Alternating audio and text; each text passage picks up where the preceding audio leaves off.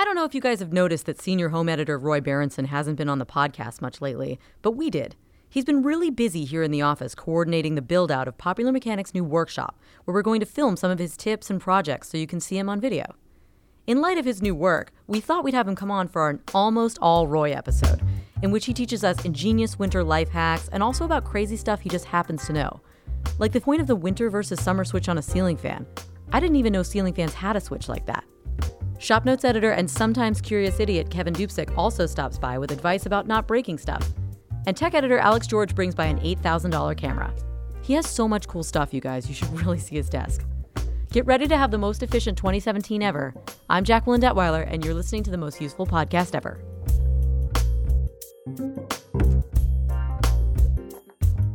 Today, we're doing kind of like a special Roy episode. I don't know if you know that, Roy. No, I, I feel special just hearing about You it. though. should. um, we are we're gonna have you on a little bit more often now. I think. Okay. Um, we haven't had you on in a while, and you're everyone loves you. Oh, thanks. Well, yeah, I'm honored. So I wanted to talk to you about mostly winter stuff. I think because it's winter. It's not that cold, but it's still winter. Yeah, yeah, it's dark. It's Kinda- dark. That's yeah, true. You know. Can yeah, you fix damp. that? No. Yeah, no, that I can't fix, uh, unfortunately. So the first thing we were talking about earlier is mittens versus gloves, and I always Oh, heard. yeah. I mean, even just I don't work outside so much. Maybe you can tell from my soft, soft hands, but uh, Floridian, Floridian hands. I do have Floridian hands. But I always think this when I go skiing. Um, I always want mittens because I can put my hand warmers in there to keep my hands warmer. yeah. Um, but Yeah. it's I'm pro mittens, but but I'd love to know what the difference is in terms of working when you choose mittens, when you choose gloves. What what do we? What's the difference here? Yeah, o- overall, mittens are warmer than gloves. Um, the air cavity uh, surrounding all your fingers grouped together. Uh, Except for your poor thumb. Well, yeah.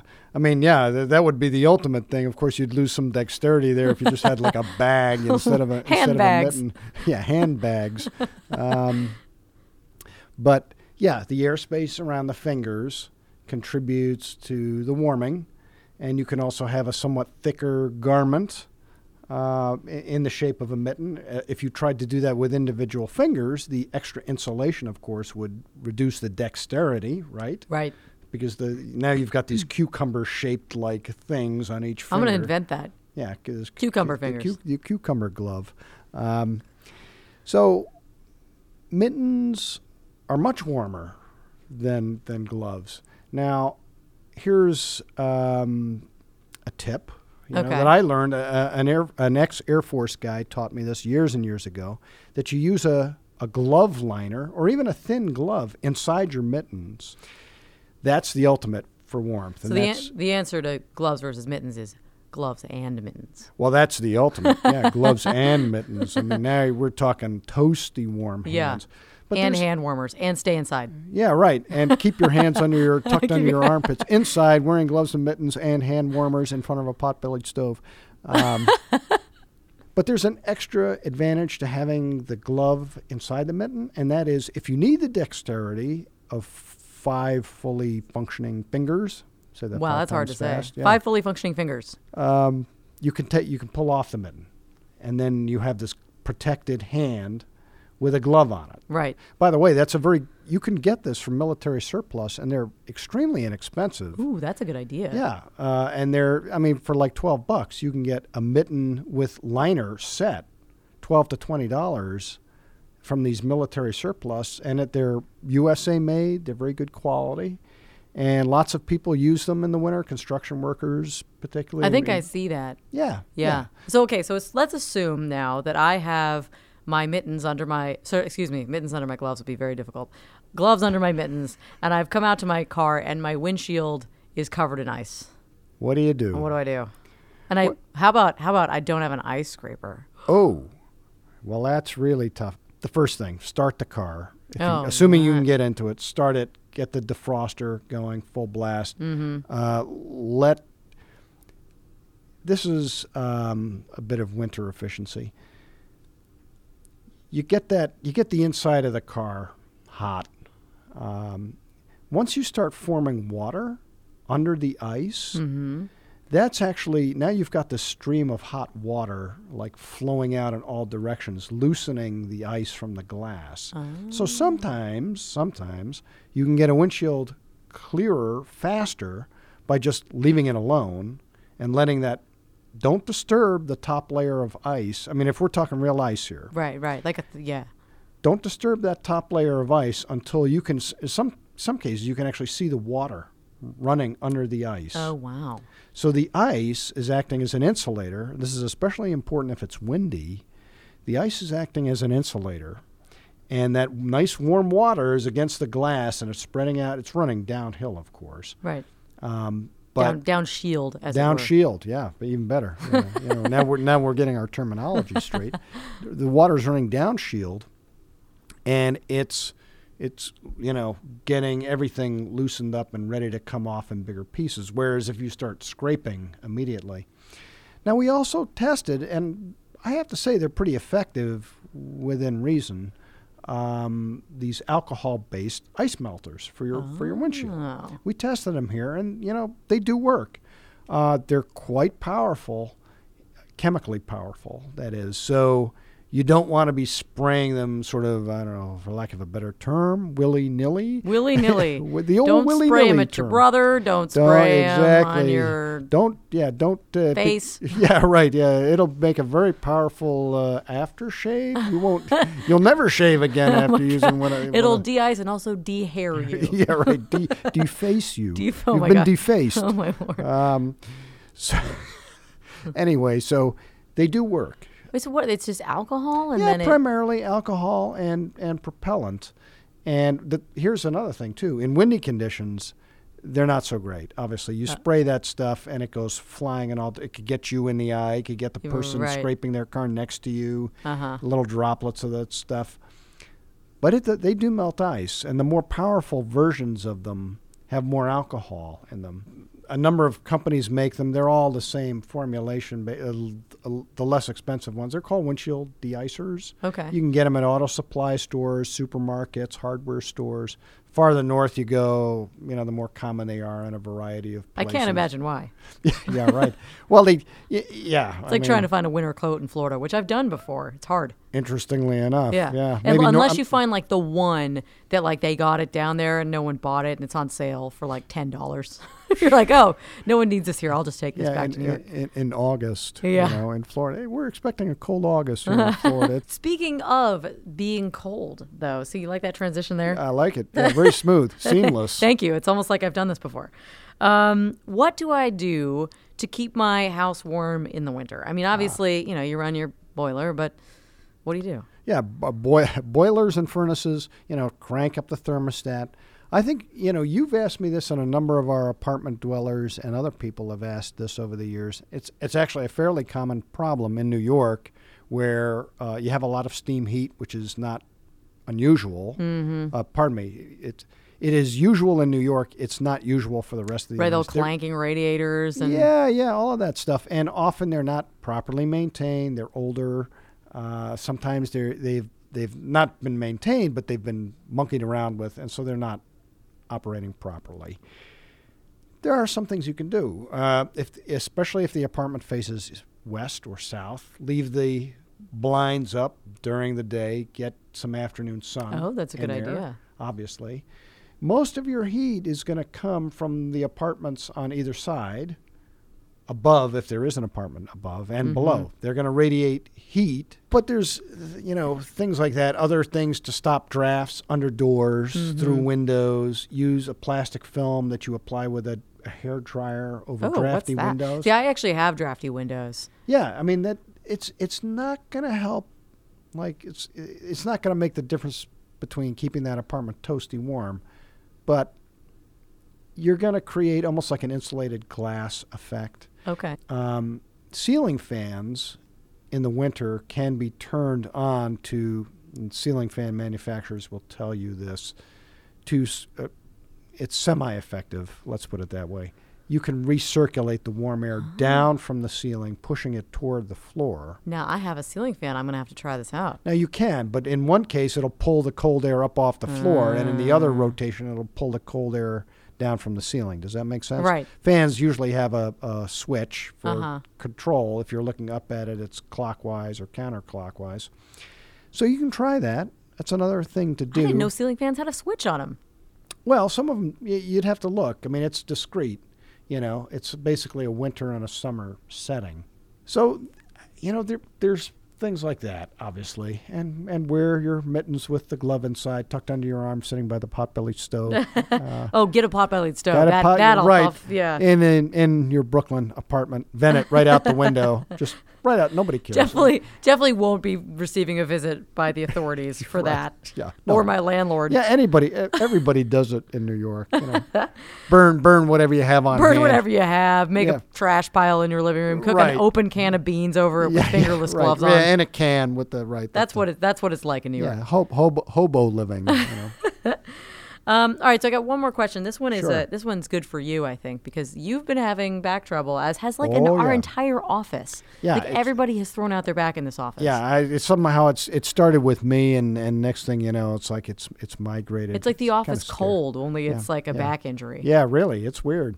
Uh, Um, well, I've, I mean, I've had a long, actually a lifelong history. I, you'd think somebody with bad back, I, I shouldn't have gone in, into construction, but I did. You know, the rest is history. Yeah. So yes, you've got a bad back, but you still have to shovel your walk, presumably, unless Oh, you hire somebody. Yeah, yeah, So- no, no, I do it. Um, That's crazy. First of all, it's the old advice, you know, lift with your legs, not with your back.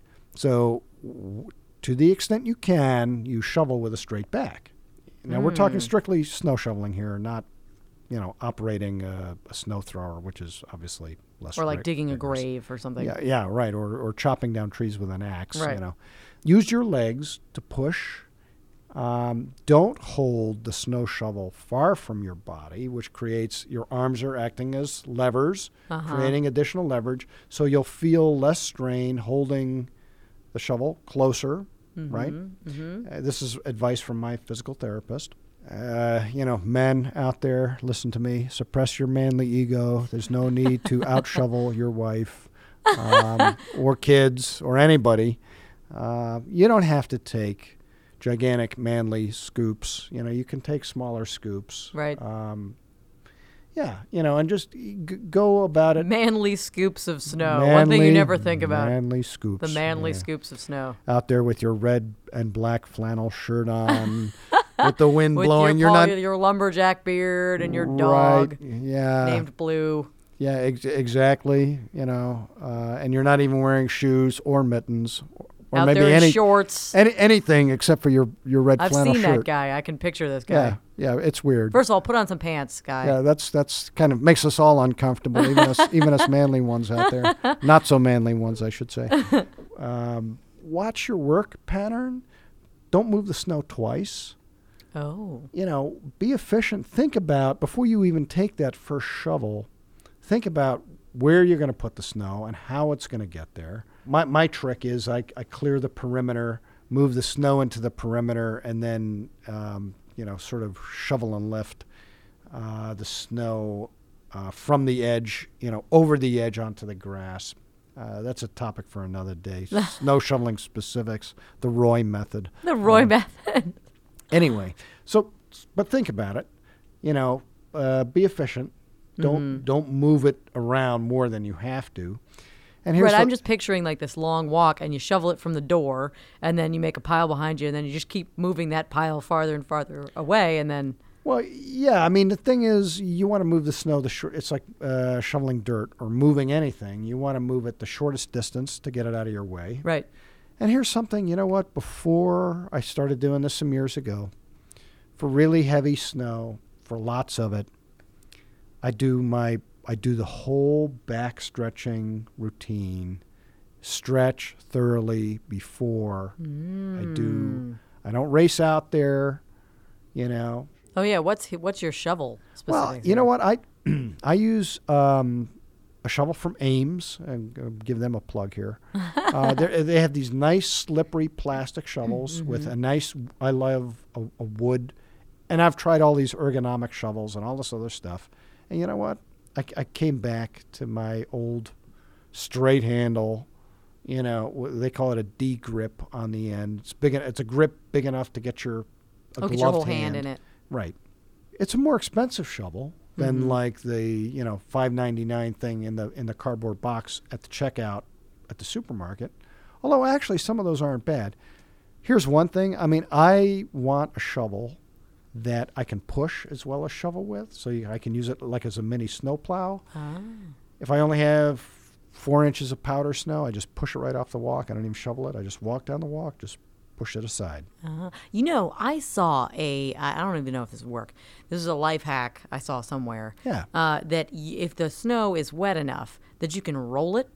So you Uh, just like take some and start kind of rolling it like you're making a snowman almost. Yeah. But just like roll it away. Well, it's you're, yeah, yeah.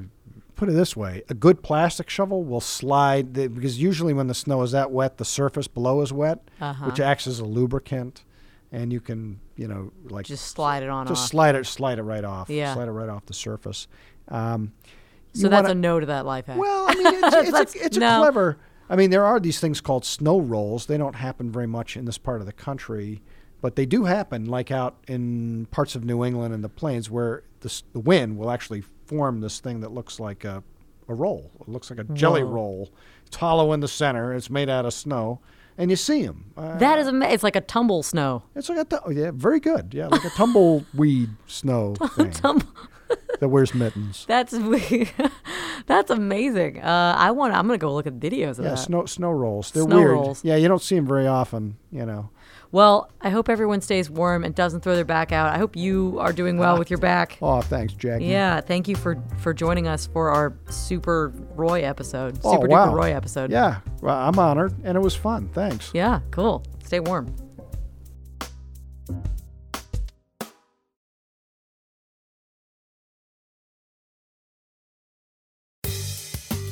Okay, so did you know that we're we're doing a special Roy episode this episode? So you're like a special edition on the Ooh, you're like I'm a like a special guest on the Roy episode. tertiary character Yeah. coming in on this one. you should like run in through the door. Hey guys, Hey. it's Alex the tech editor. Yay! Yay! Oh my god, yay. Um, so you're here to talk to us because we have to have a testing table. We can't not have a testing table, even though it's a special Roy episode. Of course. And you're going to talk to us about a camera that's really expensive and why it's so expensive, which is a question I have. I mean, I don't know. I use my iPhone camera, which is mm-hmm. tiny and works pretty well, and that's pretty expensive. But it comes with all this other stuff. And then there's also there's plenty of I've had cheap cameras over the years and have, they've done fine. So what is it? How much is this one? Get it with just the body. It's about sixty-five hundred dollars. If you get it with a lens, which you absolutely need for it, you're getting into the high four-figure range up there. So like over seven thousand dollars. Seven thousand dollars. Correct. And what camera is this? The Leica M10. So it's what's called this rangefinder, which means that you look through the lens on it and it's you see more than what the lens. See, sorry, you look through the viewfinder and you see more than what the lens sees. Uh, so you can time like impro- improvise photography better. It's this type of camera that goes. Oh, so like to, if, if say you're gonna shoot like a safari and there's a lion running, you can see more than the lens can see, so that you can plan your lion shot. Correct. Yeah. Okay. It's this brand of camera Leica that all these old guys use, and they're still super expensive because of the glass that's made with them. And here, you should hold it so you can kind of see what I'm talking Okay. about. So so this is an oh my god, Very heavy. this is insanely heavy. This That's is I mean like wow. so like, if it's you- brass, magnesium. It's hand built in um, uh, Germany. Uh, yeah, you can feel how substantial it is I like mean, that. I, I'm just like, I'm just, just bouncing up and down my hands. I was like, maybe don't do that. That's an eight thousand dollar camera. So it Um, feels. I mean, it's a digital camera, but it feels like that feels like an you know 70s or an 80s old I mean, school feel steel body camera. I feel right? like I could do weights with this. Like the- this is at least three pounds. yes. Yeah. Okay, so here's my viewfinder on the left. Ooh. Oh, it's got a little mini hole in the center. Correct. What is that? So that like is a, is that like so- a focusing hole? What's correct. So that's the other thing about this. It's manual focus only. So if you ever hand like your camera to somebody, like, "Hey, can you take a picture of me?" They're gonna have no That? idea the what answer to do with is it. no. Completely not. It's a very manual camera. It doesn't have video. Um, it's got all the every other spec though is out of control good. It can shoot in super low lights. The ISO goes up to fifty now, what is ISO? It's uh, the sense like the sensor sensitivity to the light. So basically, Oh, okay. the higher the number, the better, the more light it'll take in to shoot in low light. But the trade-off is if you go too high, it'll kind of look washed out and it'll be grainy. Oh, Um, okay. but yeah, that's yeah, a good. this is the thing. Low light is the only reason that I've ever really low light and certain colors, and then um, big landscapes. I think are the only reason I've ever really wanted to buy a nice camera. Yeah. it's like you try to take that really. It's like a beautiful shot. It's evening. There's some sort of candlelit situation. Say you're. I mean, I can think of a particular time I was in Tulum, Mexico. And there is this cute little bar, and there's a fire in it. And I was like, "This is adorable. I want a photo of this that I will remember forever." I take a photo. It's like three dots in some black, Yep. and I was just like, "This is t- no." So, so that was with a that was with like an iPhone. that was 6 with an iPhone something. six. Yeah. Yeah. I, so the main thing that comes down to, not just for this camera, but for any camera, is that the size of the sensor on a d- actual dedicated camera is multiple times bigger, and that just means it li- it can get more light in, it can get more visual information. Okay. Okay. And unless you know you built a super chunky iPhone or something like that, it's not going to have that. And then you play with the combination of shutter speed, aperture, then ISO too, and that's how you start kind of taking photos that are beyond the automatic on Right. phone or something like do that. you even know what this one is? That's the zoom. So you get Oh, that's you zoom. see this Okay. little kind of um, you get this little finger notch to control it, Uh-huh. and also so as a complete. I feel like if you handed if you handed me this camera, I would not. You just telling me that now means that I could maybe figure it out if I had several days. But if you were like, take this shot now, I would feel like I'm an ape. Like this is really complicated. it's really so here we'll give it so flip it on now the, Okay. so the way the focus to help you with the focus you look through the viewfinder then there's a little spot in the center if anybody's ever used an old school camera you'll recognize this it has these kind of two halves now twist oh, now use my other hand. yes okay. now twist this little thing there that has feel that little ridge Oh, I with your feel it, thumb yep. now twist that around until the shape completes itself in the center so when that lines up that means you have it in focus Does that make ah, sense? Yep. Yep. Now, see how much work that is. For you get you get much better at it. And even in the few days I've had it, you get better at it. But it's still a ton of work. Yeah. That's Trade-off, Oh though, my god. you you work get at really it. incredible photos. Yeah, and that's the other thing. So when you're paying eh, seven, eight thousand dollars for a rig like this, I just took a photo. yeah. Can you, wait, can you, shot. can you hear it? yep, yeah, it's kind of it's a real it's a tool. There's a vibe to it. If you look up, you can see the Leica feel that some people say that you can see on Instagram photos. Some Mm-hmm. people will put I've heard that before. And and some of them I know that you can interchange them with old lenses. Right. So true? yeah, if you get the right adapter for this one, you can use it for a lens. I think last time I remember we t- uh, talked about one called the SL that went back to the 40s or like around World War II. So Mm-hmm. you can with the right one, you can go all the way back. So who who you're probably not the ideal audience for this. Right. Who would buy this? That's the question because it's not even. I mean, this is for. It's not for a photo shoot. Like you wouldn't have that. You would have a DSLR or something like that. Even Now, what is a Canon would want- DSLR? digital single lens reflex. So that means when you look through the viewfinder, there's a ca- there's a mirror inside that is showing you what the lens is seeing. So you can kind of fine tune it exactly how you want to. It's, Okay, and this is not that. Uh, This is no, a, this this is a rangefinder is different. Oh, I see. Mirrorless means that it ha- in the viewfinder there is a um, a digital like an LCD kind of rendition of what the Oh. lens is seeing. oh, I see. So that's what me. That's how they're So allowed that's to be not this more compact. The rangefinder is a, its own completely different thing. Oh. So the view- viewfinder is looking at something different than what the lens is, but it's lined up to this precise way that you can make these improvised shots that you wouldn't be able to otherwise. that does actually make sense. Yeah, this is for you know, um, if you remember somebody like Bill Cunningham taking pictures on the street, or somebody like um, I don't know. Uh, Like a war photographer. yeah, I mean that would be something that'd be even better for that. But it's uh, yeah, it's for it's made to be compact. They made it so it's slimmer than the other versions, and the whole idea is so you can kind of have it and use it really quickly, even though Right. it is really heavy. Right. So if you're a war photographer and you listen to this, uh, this is the camera for you. The Leica, what is it? The M10. The Leica M10. Yeah, I mean, and if you and yeah. also get in touch because I I would love to talk to a war photographer. yeah, and we want to see the pictures too. I know. whatever you guys do with it. Yeah, I mean, if you and also, it's just one of these brands. It's like um, I mean, I don't even know what to compare it to. Like people who are really into Austin Healey's or something like that. It's Right. got- it's a company that has like Yeah, tons I've of heritage. I mean, I know very little about. This is like my refrain on this podcast. is I know very little about uh, cameras, and Leica is one that I know. I've heard of quite Right. quite a bit actually. So, and they've been around since like the early 1900s. Yeah, forever. So I, I, you know, it seems like this is actually a pretty reasonable camera, and uh, the weight on this is absolutely amazing. yeah. So you Yeah. just I guess you'd have to hope you don't break it.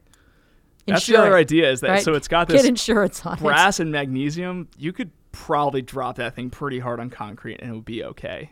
That's the other thing is that you know if you drop a point Ah. and shoot, it's got cheap plastic. It's probably gonna chip and all that. Uh-huh. That one will kind of get a patina and I think look pretty Right, cool. it'll get so you're like, oh, that's from Oh, when I dropped it in the uh, Yeah, I got that in in the battle of the right. yeah. Uh, um, so you could pretend that you were a war photographer. Oh yeah, just tell everybody whatever. Yeah. taking photos on your uh, Bahamas vacation, and Yep. you're like, oh, I got this scratch here back when I was shooting in uh, in Iraq. Yeah, but you spilled your pina colada on it. That's yeah, it. yeah. Um, well, cool. Thanks for stopping by. Feel free to bring us any cool technology items that cost thousands and thousands of dollars whenever you like. Oh, anytime. Glad to.